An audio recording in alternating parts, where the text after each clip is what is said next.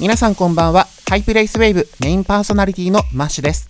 この番組は名古屋を拠点にクラブカルチャーや様々なコンテンツを発信するスタジオハイプレイス名古屋からお届けするトークプログラムとなっております。はい、えー、2021年11月前半回の配信となります。ね、急に寒くなってきたんですよね、名古屋も。皆さんいかがお過ごしでしょう ?11 月、1年の中で僕が一番好きな時期でもあります。っていうのもですね、10月はハロウィンがあって、12月はま年末、例えば忘年会とかクリスマスとかみんなわちゃわちゃする時期ですよね。で、この間となる11月って意外と大きなイベントってないと思いますよね。で、だからってなんか地味かなと思うかもしれないんですけど、そういった時期にあえて気合を入れてパーティーを打つイベンターって結構多いんですよ。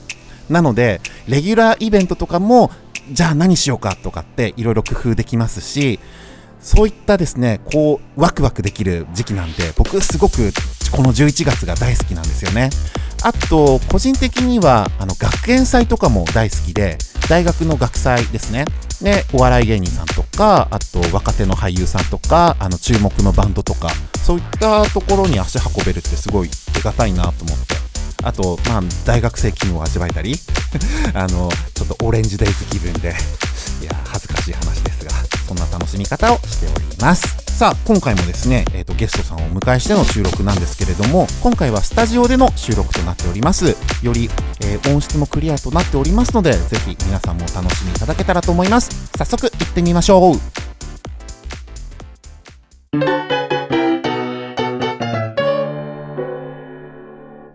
はい。では今回で17回目となります、ハイプレイスウェーブ。早速ゲストの方をお呼びいたしましょう。今回のゲストはこの方です。皆さんこんにちは。北ヤンカンフージェネレーションです。よろしくお願いしますはい。今回のゲストは北ヤンカンフージェネレーションさんです。よろしくお願いします。よろしくお願いします。はい。初めて名前をお聞きする方もいるかと思いますので簡単に北ヤンさんのご紹介させていただきます。はい、えー、動画投稿と DJ をたしなむ一般男性。好きなバンドはアジアンカンフージェネレーション。ベースボールベアフジファブリック。好きな食べ物はハンバーガーカレーチャイとのことです。はいということでさ、ね、ちょっとちょっと待ってよ。このツッコミどころが満載だ、ね、これまで出演してくださった方が本当にこうどこどこを中心に活動展開してますって読み上げてるのに。何このふわっとした。そうなんですよね、うん、まあまあ間違ってはないだろうけどね。いやあのーうん、今回ねそのハイナビに呼んでいただいて嬉しいんですけど、うん、過去に出た人がすごすぎていやいやいやあの 北谷さんもちゃんとしたゲストとしてお迎えしたいわけですよこちらとしては。いや曲作ってる方とか、うんうん、海外でこう DJ とかしてみたいな人が、こう今まで出てきた中でいきなり僕みたいな。ちょっとちょっとそんなネームバリューとかじゃないんだって。本当に。だから今回はさほらこうやって長い付き合いになるわけですから北谷とは。あまあなんだかんだ長いですね。ネームバリューじゃなくてうちらの絆でかまそうぜって回なんで。絆で。そう絆でかます回です。よろしくお願いいたします。お願いします。っていうのもさ本当にこうやってコロナとかでなかなか会えなかったから北谷ともなんかイベントとかで会うことなかったじゃないですか、はい、今年。合わなかったですね。そう。しばらくぶりに今日ね対面収録のスタジオなんだけど、ええ、会ってびっくりしたのよ。何その髪色 全然もう音声で一番伝わらない髪色っていう。そうそうそう。まあ説明しますと今日北谷さんねだいぶ髪色明るいんですよね。これ金髪とはまた違う一歩手前の。そうですね。金髪の一歩手前、うんうん、まあまあほぼ金ですね、うん、ね。どんないきさつでそうなっちゃったの？そっかこの話からか。あのもともと金髪に一回してみたいなっていう、うん、なんか憧れみたいなものがあって、うんうん、でただまあ仕事もあるしあとまあ転職活動とか、まあ、ちょこちょこやってたんですけど、うん、なんかまあコロナ禍であんまりできないっていうのもあって一旦やめようと思って。でちょっといい機会なので染めようかなと思って染めちゃいましたね。もうなんか最初会った時に「え来たいんだってたっけ?」ってちょっとドキドキしちゃったんだけど。そうなんですよ。はいということでですね今回は北谷さんの、えーと、そういったいいろんな活動ですね。最近はそんな YouTube の動画投稿とかあと 6DJ としてもですねいろんな活動をしているということですね。その辺のところお伺いできたらと思います。でまあそもそものちょっと出会いの話からしましょうか、はい、大体どんぐらい前に2人なんか出会ったと言いますか。いつでしたっけ？の記憶遡ってもちょっとねぼんやりなんだよね。そうですね。まあでもあの当初うん。その出会ったまだ北谷がさほら DJ やってない頃とかでしょ？やってない頃にやってましたね、うん。なんか共通のロック DJ の友達がいてその現場とかでなんか一緒によく会うなとかそんなようなイメージがあって。そうですね。それこそ女子大とかうんうん。で会ってたイメージですね、そうだねとかロック DJ とかアイドルのねあのイベントとかもい当時はたくさんあったりして、はい。うん、またそういうオールジャンルイベントっていうちょっとまあ雑なくくりになっちゃうんだけどロックとあとアイドルとアニソンとかもねごっちゃっといろんなジャンルの音楽が流れるパーティーが、まあ、当時流行ってたじゃないですか。はいはいはい。で僕そういったパーティーすごい大好きで、まあ、自分自身企画もしてたんだけどそうそんな時に当時はまだギターに DJ もやってなかったんだけど DJ 始めたのっていつぐらいになるんだっけな？DJ 始めたのは2016年の4月ですね。きっかけは、うん、えっ、とまあさっき言ってたロック系のイベントよく遊び行ってたんですけど、うん。その時にまあアジカンの特特集というか、うん。取り上げてやるみたいな話を聞いてでそこで試しに DJ やってみないって言われたんですよ友達に。うん。でまあ DJ そんなやりたくなかったんですけど。やる気はなかったんですよ。うん。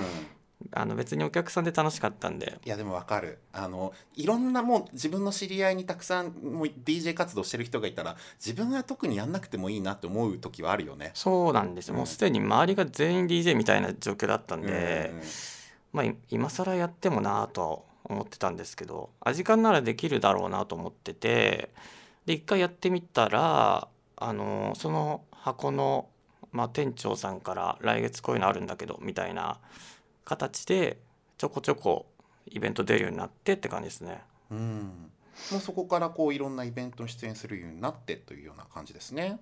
そうですね毎月1回出演あってって感じですね。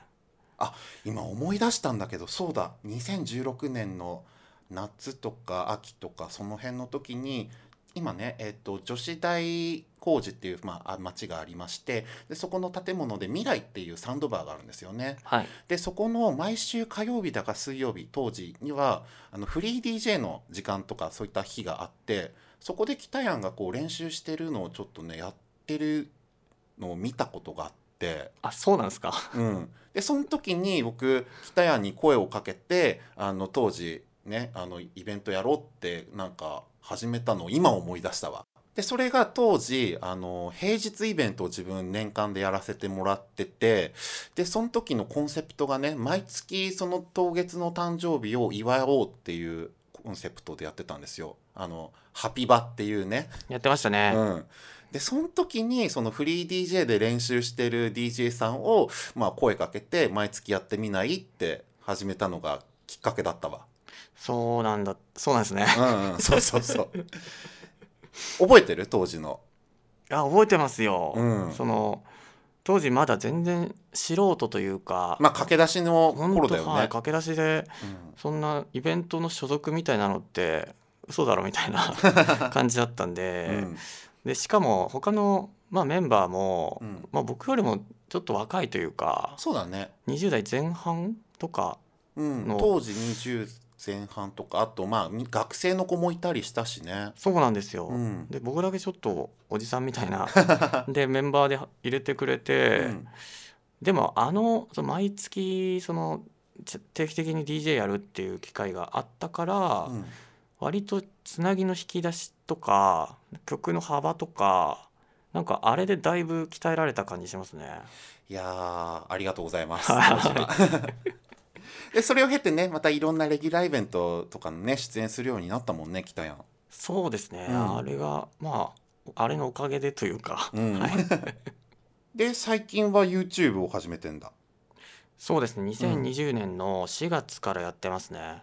これどういう背景っていうかいきさつでやったの？なんか突然ゆなんか北谷がね YouTube 始めたって時にちょっとびっくりしたんだよね。結構、うん、なんかみんなざわざわしてましたね。そうそう。そうそりゃざわつくわ。YouTube 始めますって言った時に、いやあのまあそうですね。いきさつというかうん。とそうですね。結構27で僕 DJ 始めて、で結構出させてもらったんですよね、その2年3年ぐらいやって。で結構自分の中では DJ すごくやったなっていうちょっと燃え尽きというかあもうこう駆け抜けたって感じの？駆け抜けたなって思って、うん、で30になって31やったかな、う。ん、で2020年の4月だったのでなんかキリがいいなというか、うん、こう何かを始める時期にはちょっとうってつけだなと思ったんでなんか全く新しいことをやりたいなって思っててで YouTube やってみようかなみたいなところに行き着いたんですよね。で YouTube 始めたての時ってこう割とビジネス書とか書籍を紹介する系が多かったですね。そうなんですよ最初はそういうコンセプトでやろうと思ってて、うん、まああの本も読む習慣がつくし、うん、その動画を作れるしみたいなその一石二鳥とか考えてて、うん、やってたんですけどまあそんなにその再生されないというか なんかそういうところに行き着いてでこのままじゃちょっとあれだなと思ったんですよね。その伸びないの嫌だなみたいな。いやでも伸びない問題とこう直面するよね。好きなことをずっと続けてたいっていう気持ちと。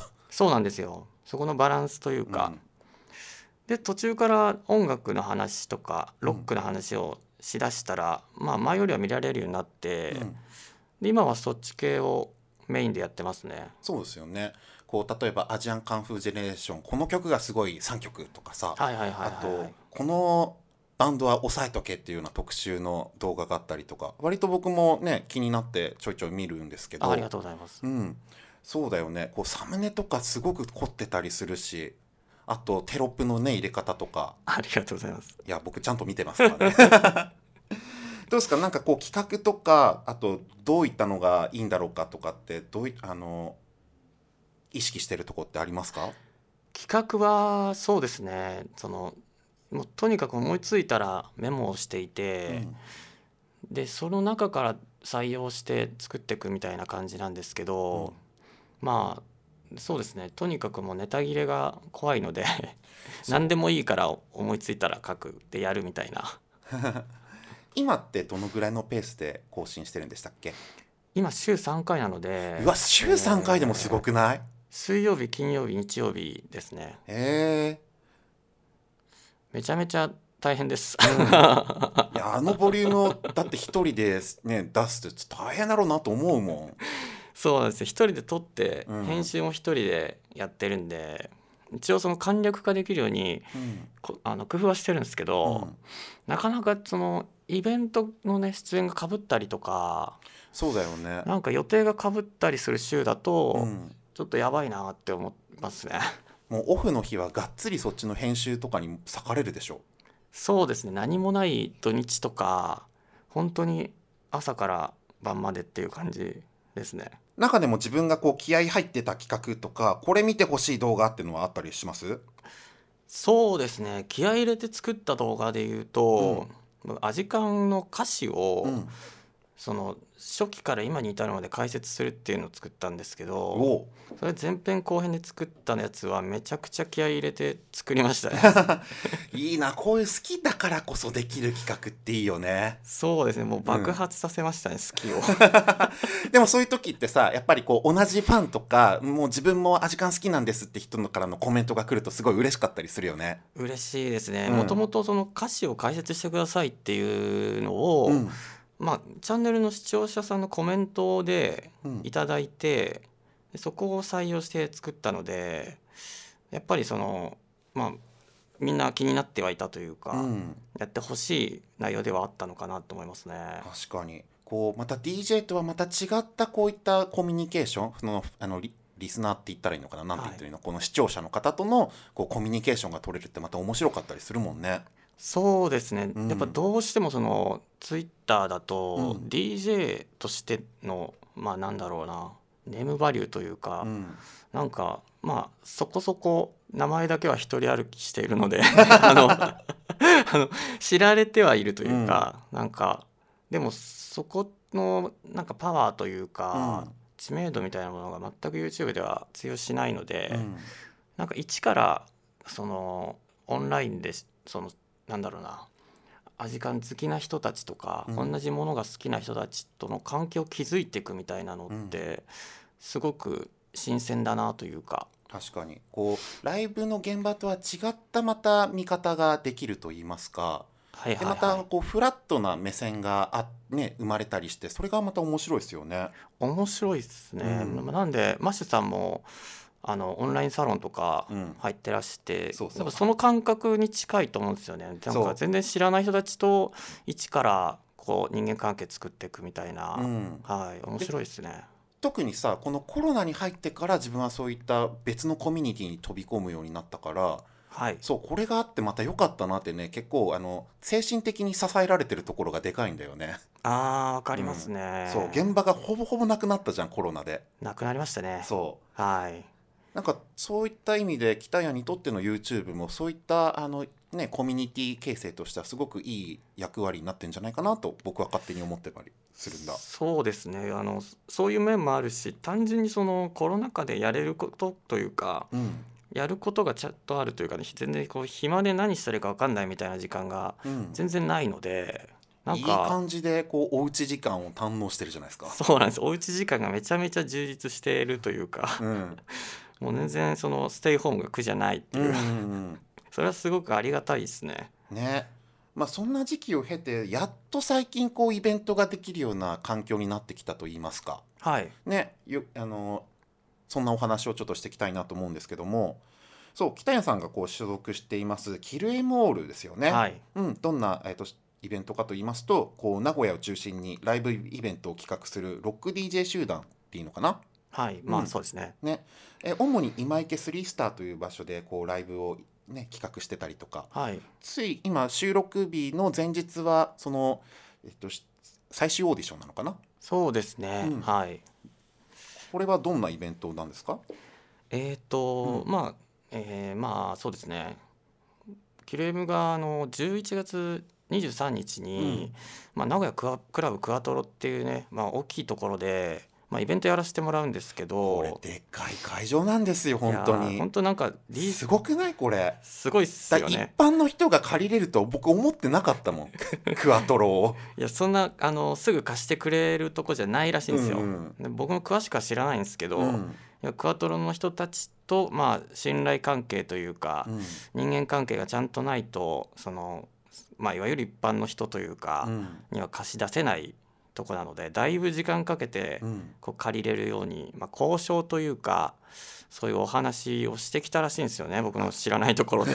じゃあいろんな関係構築とかあった上でこうねあの使わせてもらえるようになったっていう感じなのね。そうなんですよ。もう、うん、もうなんかなんだろう。そういう関係を築いて、うん、えー、あなたたちならいいいですよみたいなとこまで行き着いて、うん、でその昨日やっていたまあ、収録日の前日にやっていたイベントがですね、うん、まあ、キレームグランプリっていうもので、うん、このクラブクアトロのステージに、まあ、僕らと一緒に立ちませんかっていう、まあ、オーディションなんですよね。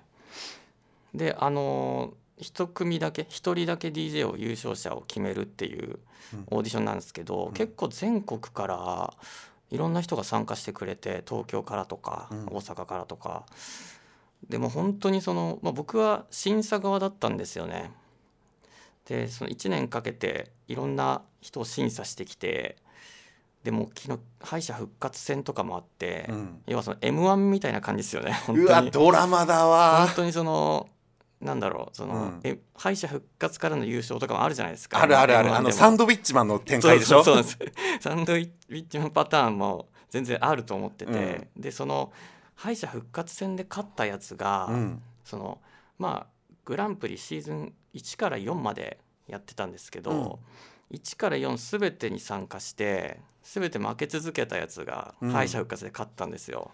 うん、めっちゃエモい展開。めちゃくちゃドラマがあって、うん、でもそこで僕は一回泣いて で決勝戦始まって、まああの本当に馬と一緒で、出演順をくじ引きでその場で決めるっていうで決めてからすぐイベント始まるっていう感じだったんででその敗者復活で勝ったやつがくじ引きで1番手引いてめちゃくちゃなんかうおーってなったんですけど 持ってるなみたいな。でもその DJ さん一人一人にねこうやして物語があったりとかそういったことを考えるとやっぱグッとくるよね。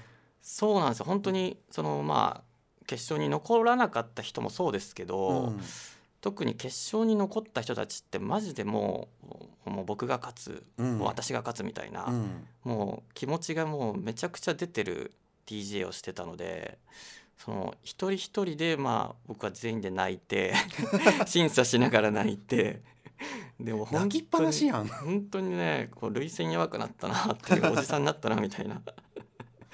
でも泣きながら審査して、うん。本当にまあ僕は点数を厳密につけてたんですけど、うん。本当に1点差2点差とかの世界ででその決勝の発表の仕方がまたそのなんていうんですかいやらしくてうん。あの 審査員それぞれまあキュレームの所属 DJ がうん点数つけるんですけど、うん。1人100点で、うん。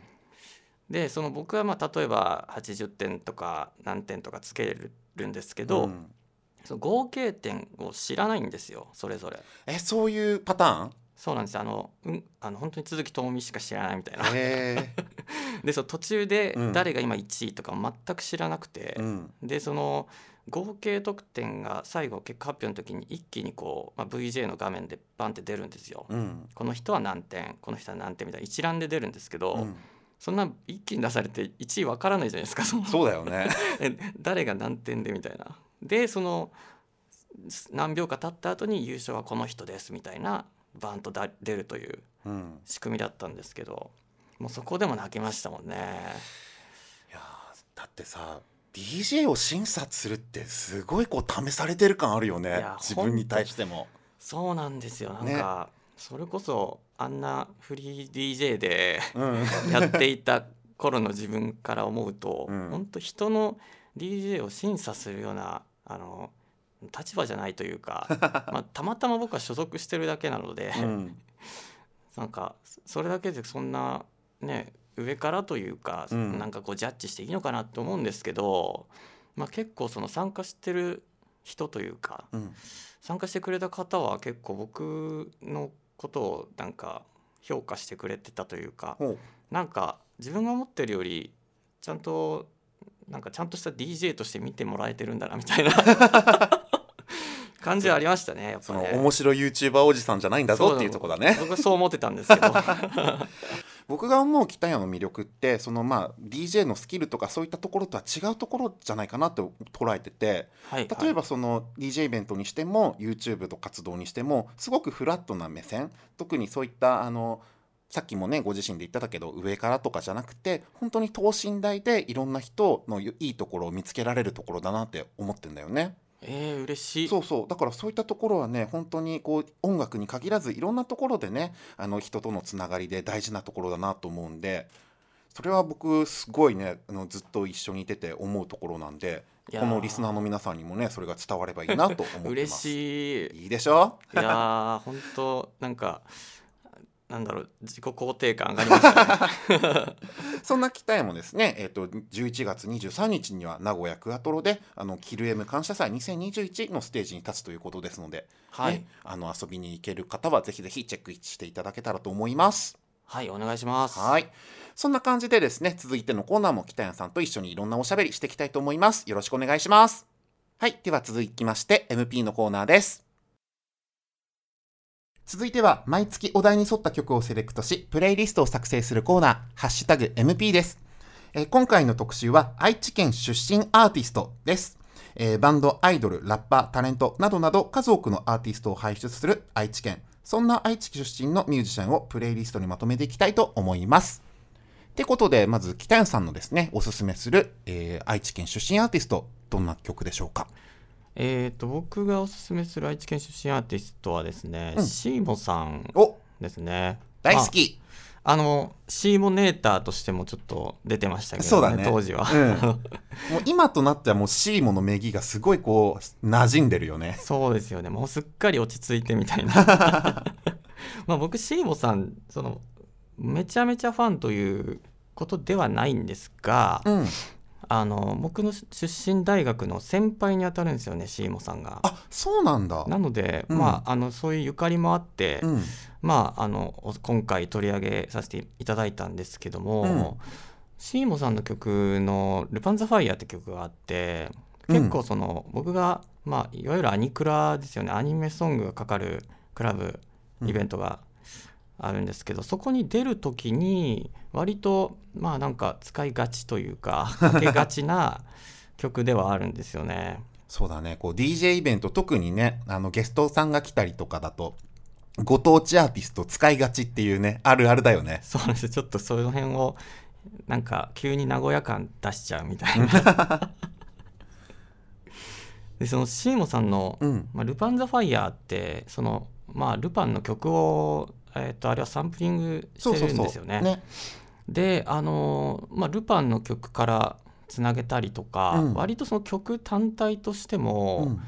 まあ、j p o p でもあるじゃないですか。そうだね。なのでその割と他のアニクラ DJ があんまりこう書けないというか確かに。純粋なアニソンではないので、うん。割とそのフックになる曲というか、うん。こういいスパイスになる一曲なんで。またいい感じでね次の曲にも持っていけるよね。そうなんですよ。つなぎやすいし、みんな知ってて、まあ、盛り上がりやすいしっていうことで、すごくね重宝させてもらってる一曲ですね。ありがとうございます。その他には何かありますか？えっ、とそうですね。愛知出身のアーティストでいうと、うん。クワイフっていうバンドがいて。あ知ってる。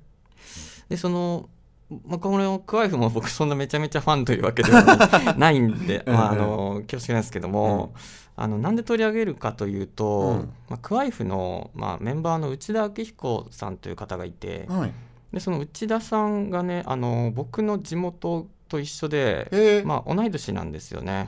同い年なんだ。はいそうなんですよ。はでその中学が隣の中学だったんですけど、うんその、まあ、当時中学生の時からそのギターをやってたのかな？うん。でその当時、まあ、あの田舎だったのでそこそこ、うん。その楽器をやってる人って全然いなかったんですよ。うん。でなんかそういう噂というか情報ってこう隣の中学にも回ってくるというか バンドやってるやつがいるらしいみたいなうん。のって割とそのみんなこう噂にしがちなんですけど、うんうん僕のところにもその噂が回ってきて当時その中2とかうん。ぐらいだったと思うんですけど、その僕はちょうどアジカンとかを聞き出してハマってた時期だったのでちょっと興味を持ってたんですよね。で内田君がそのある時地元のなんか市民会館的なうん。公民館的な場所で確かライブをやるみたいなそのアマチュアで集まってうん。でそのそういう情報を聞いてその友達と数人でチャリでそこまで見に行った記憶がありますね。そんな身近な距離にあいたんだ もう本当その当時はまだその全然そのアマチュアだったんで、うん僕は一方的にこう内田君っていうギターやってる人がいるんだみたいなうんことしか知らなかったんですけど数年後にそのまあクワイフっていうバンドを、まあ、し名前知ってたんですよ。でそのよくよくそのメンバーの名前とか見てみたら、うん。あれこの内田君ってあの内田君みたいな。もしかしてみたいになってよくよくこう検索とかしたり調べたら、うん。いやどうやらあの内田君だなみたいな。でそのツイートとかしたのかななんか。でその内田君をフォローしたんですよツイッターで、うんうんうんそしたらフォローバしてくれて認知してた？認知されてたのか分かんないですけど。なんかそういうツイートを見てフォローバしてくれたのか分かんないですけど。いやーめっちゃいい話じゃん。片やメジャーアーティスト片や面白い YouTuber なんかすごいこう当時全然そのなんかスクールカーストみたいなうんうん。中で全然違ったんですよ。彼はすごいキラキラしてたの？キラキラしてもうバンドやってるやつなんかキラキラしてるじゃないですか。もう中学で。得てして楽器やってる人モテるじゃん。そう中学でバンドやっててみたいなやつなんか、絶対上位の人なんで、あのいや僕は本当に下の方で、うん。なんかこそこそしてたやつらだったんで当時は全然交わりなかったんですけど、うん。なんか大人になってそこをこうつながれるというか、うん。なんかそういうところが面白いなというかなんか一回会ってちゃんと話したいなと常々思ってるんですけど。いいなこう時を経ての伏線回収がいいね。そうなんです。本当に伏線回収というか結構その学生時代に、まあ、いわゆる陰キャみたいな感じだったんですけど、うん。なんか大人になったらそういうの関係なくそのなんか地元の友達とか当時そんな喋ってなかったけど久しぶりに会ったら喋れるみたいな のってあるなと思って。ご紹介ありがとうございます。はい。ってことでですね、続きまして私、マッシュがセレクトした楽曲をご紹介させていただきます。ってことで、今回悩みに悩んで、ちょっと2曲セレクトさせていただくんですけども、はい。はい、1曲目がチームシャチホコのシャンプーハットなんですよ。はい。これあのゲスの極み乙女の、えー、と川谷絵音さんですね。この楽曲プロデュースなんですけどこの曲いいっすよねいいですね。うん。あとミュージックビデオがすごくいいなって僕大好きで。あそうなんですか？そうそれまでこうおちゃらけていたあのチームシャチホコだったんだけど、はい。こう急にねあのドラマ仕立てといいますか、うん。学生制服でこうあの出演してちょっとこう意味深げにしゃべあなんかこうあの展開していくっていうような作品ではい。なんかまたあチームシャチホコがすごく別のモードに入ったなっていうよううなん。作品なんですよね。よいいですねくほら DJ イベントだと抱きしめてアンセムとかはいが定番ですよね。そうですねあの本当に出たての時うのん、ゴリゴリのアイドルソングというか、そうそうそ盛り上がるんですけど、う。ね。はい、またその全力とはまた違ったモードに入った楽曲がこのシャンプーハットなんで僕大好きなんです。いやいいっすよね、うん川谷絵音さんは僕と同い年なのであそっか。同い年の天才なのでさ88けいい人材多いね。いい人多いんですよ本当に、はい各界にはい、えー続きましてこれまた変化球なんですけどもスターギターさんっていうねあのトラッククリエイターがいるんですよ。はあ、うん、の、えっと「ブレインフィクファンクション」っていう楽曲なんですよね。はあ。でこのスターギターさんって実は愛知県一宮市の出身なんですよね。へえ。これね僕も調べててえ名古屋じゃんっていうかあごめん失礼しました。あの愛知じゃんっていうね、はい。そういったところであの発見があった楽曲なんですけどもそうスターギターさん。えっとねまたちょっと名義が変わった形でも活動されててえっとね最近だとドラマのあのサントラだとか CM 楽曲とかもそういったところも手掛けててですね、僕大好きなクリエイターさんです。スターギターさんそう。ぜひ、あの、Spotify にありますので、チェックしてみてください。はい、えーその他ですね、ハイナミ選考委員会っていうあの楽曲を選抜する委員会があるんですけれども、まあ、ご当地ならではですよ。めちゃくちゃ今回多いんですよね。はい。まあ、代表的なとこで言いますと、あの、スパイエア、イマジネーションだったり、フォーリミテッドサザビーズの My Hero とか、やっぱバンド系もありますし、あと、声優さんも割と愛知出身って多いんですよね。の、あーはいそう、平野綾さんはいとか、あと、戸松遥さんも愛知出身なんですって。はね、えっと、もっと派手にねっていう曲をちょっとね、紹介いただいたんですけど、僕もこれ大好きなんです。あはいはい。ってな感じで、あの、実は愛知出身でしたっていうような発見もありつつ、まあ、あの、俺は名古屋だぜ、愛知県だぜってこういうレペゼン感を背負うような感じはいのアーティストさんも多いじゃないですか。いますね特にラップ系が多いなっていうことで、はい、えー、ロフカルマさんで、オーライオーライですね。はい、うんまあ、愛知といえば、ノーバディーノーズ、心躍るですね。はいあと最近だと、まあ、ノーバディノーズつながりで、ヒプノシスマイクの名古屋ディビジョンですね。うん Bad Ass Temple、Funky Sounds、こちらも、はい、紹介で上がっておりました。あと、意外なところで、あの、役者さんも愛知出身、名古屋出身って多いの知ってる？あそうなんですか？そうそう、あの、玉木宏さんとかも愛知出身なんだよ。ええうんで、実は玉木宏さん、歌手活動をしていた時期がありまして、はいこちらのフリーっていう楽曲ですね、あの、Spotify に入っておりました。当時むちゃくちゃ聴いてたんで、すごく、ああ、懐かしいっていう発見があった楽曲でもあります。はいっていった感じで今回もですね、はい、こちら Spotify にプレイリストを作成しておりますので、え気になる方はぜひチェックしてみてください。よろしくお願いいたします。はい。ということで、北やん、あっという間にエンディングの時間に差し掛かるよ。もう終わりなんですか、うん、もうこれ終わっちゃう。ええ どうでしたか？今回。まあ普段は YouTube とか動画とかでのね、撮影が多いと思うんだけど、今回はこういったラジオみたいな音声での収録だったんですが、いかがでしたか？新鮮でしたね,、うんねもう本当なんだろうもっとボケやボケ倒してやろうみたいな気持ち だったんですけどねうんうん全然そのなんか真面目ななんか話とかしちゃって、うん。もうちょっとキレームのところをこうボロクソに言えばよかったなって後悔ありますけど 本ね当に。ね、なかなかほら、普段とイベントとかだとさ、こうその場のテンションでわーってなりがちだけど、こうしてじっくり喋る機会ってなかなかなかったから、はい、お互いね、楽しかったね。はい、楽しかったです。はい、そんなキタヤンですが、今後の活動やお知らせなどありましたら教えてください。はい。えーとまあ、今後の活動は本当に11月23日のキレーム感謝祭名古屋クラブクアトロがやっぱ一番でかいイベントではあるので、うんぜひね、その、キレームアンチだよって人も来てほしいなというか あの、なんか、なんだろうな、女あの、DJ 界隈で割と毛嫌いされがちなキレームなんですけどもあの、これを機に、ちょっと、まあ、見てやるかみたいな、えー、ちょっと、なんか試食してやろうみたいな気持ちでも全然いいので、あの、ぜひ、キレーム遊び来てほしいなと思います。まあ、あとは、えー、僕が主催する、えー、イベントがありまして、12月11日にですね、まあ、サウンド版未来というとこで、さえー、アジカンの特集の DJ イベントをやるんですけども、えー、それはあの本当にアジカンばっかり流れるので、まあ、好きだよって人は、えー、来てもらえたら嬉しいなと思います。はい、ありがとうございます。ということで、DJ イベントの出演もありますし、YouTube の更新もですね、今後、え精力的に活動していくということですので、あ、この言葉を言ってみたかった。チャンネル登録とグッドボタンよろしくお願いいたします。はい、お願いします。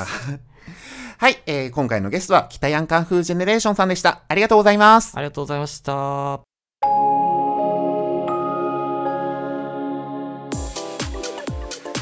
ハイプレイスウェーブエンディングのお時間です。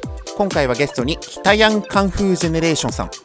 改めてこうやって文字にすると長いな。えー、北ヤンさんをお迎えしてのトークでした。えっ、ー、と、もともとですね、イベントでご一緒する間柄なんで、すごくリラックスしてですね、おしゃべりすることができました。うん、最初は北ヤンが YouTube を始めたっていうのを聞いたとびっくりしたんですけども、まあ、彼自身のね、えっ、ー、と、生き様だと言いますか、あとライフスタイルの変化とか、ちょうど僕もね、同じ時期にポッドキャストをこうして始めてるんで、そういった変化を楽しめるっていいことですよね。うん、いろいろなおしゃべりができてとても楽しかったです。番組では感想ツイートやメッセージ募集しております。ハッシュタグハイナミ、ひらがなでハイナミでどんどんつぶやいてください。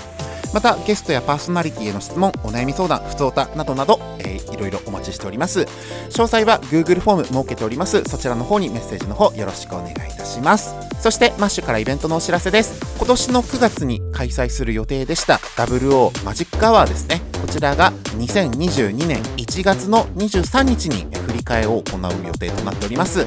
ゲストはですね、以前発表されました伊藤洋介さんをゲスト DJ としてお迎えいたします。こちらもぜひ楽しみにしていてください。はい。では今回のハイプレイスウェーブ以上となります。また次回の配信でお会いいたしましょう。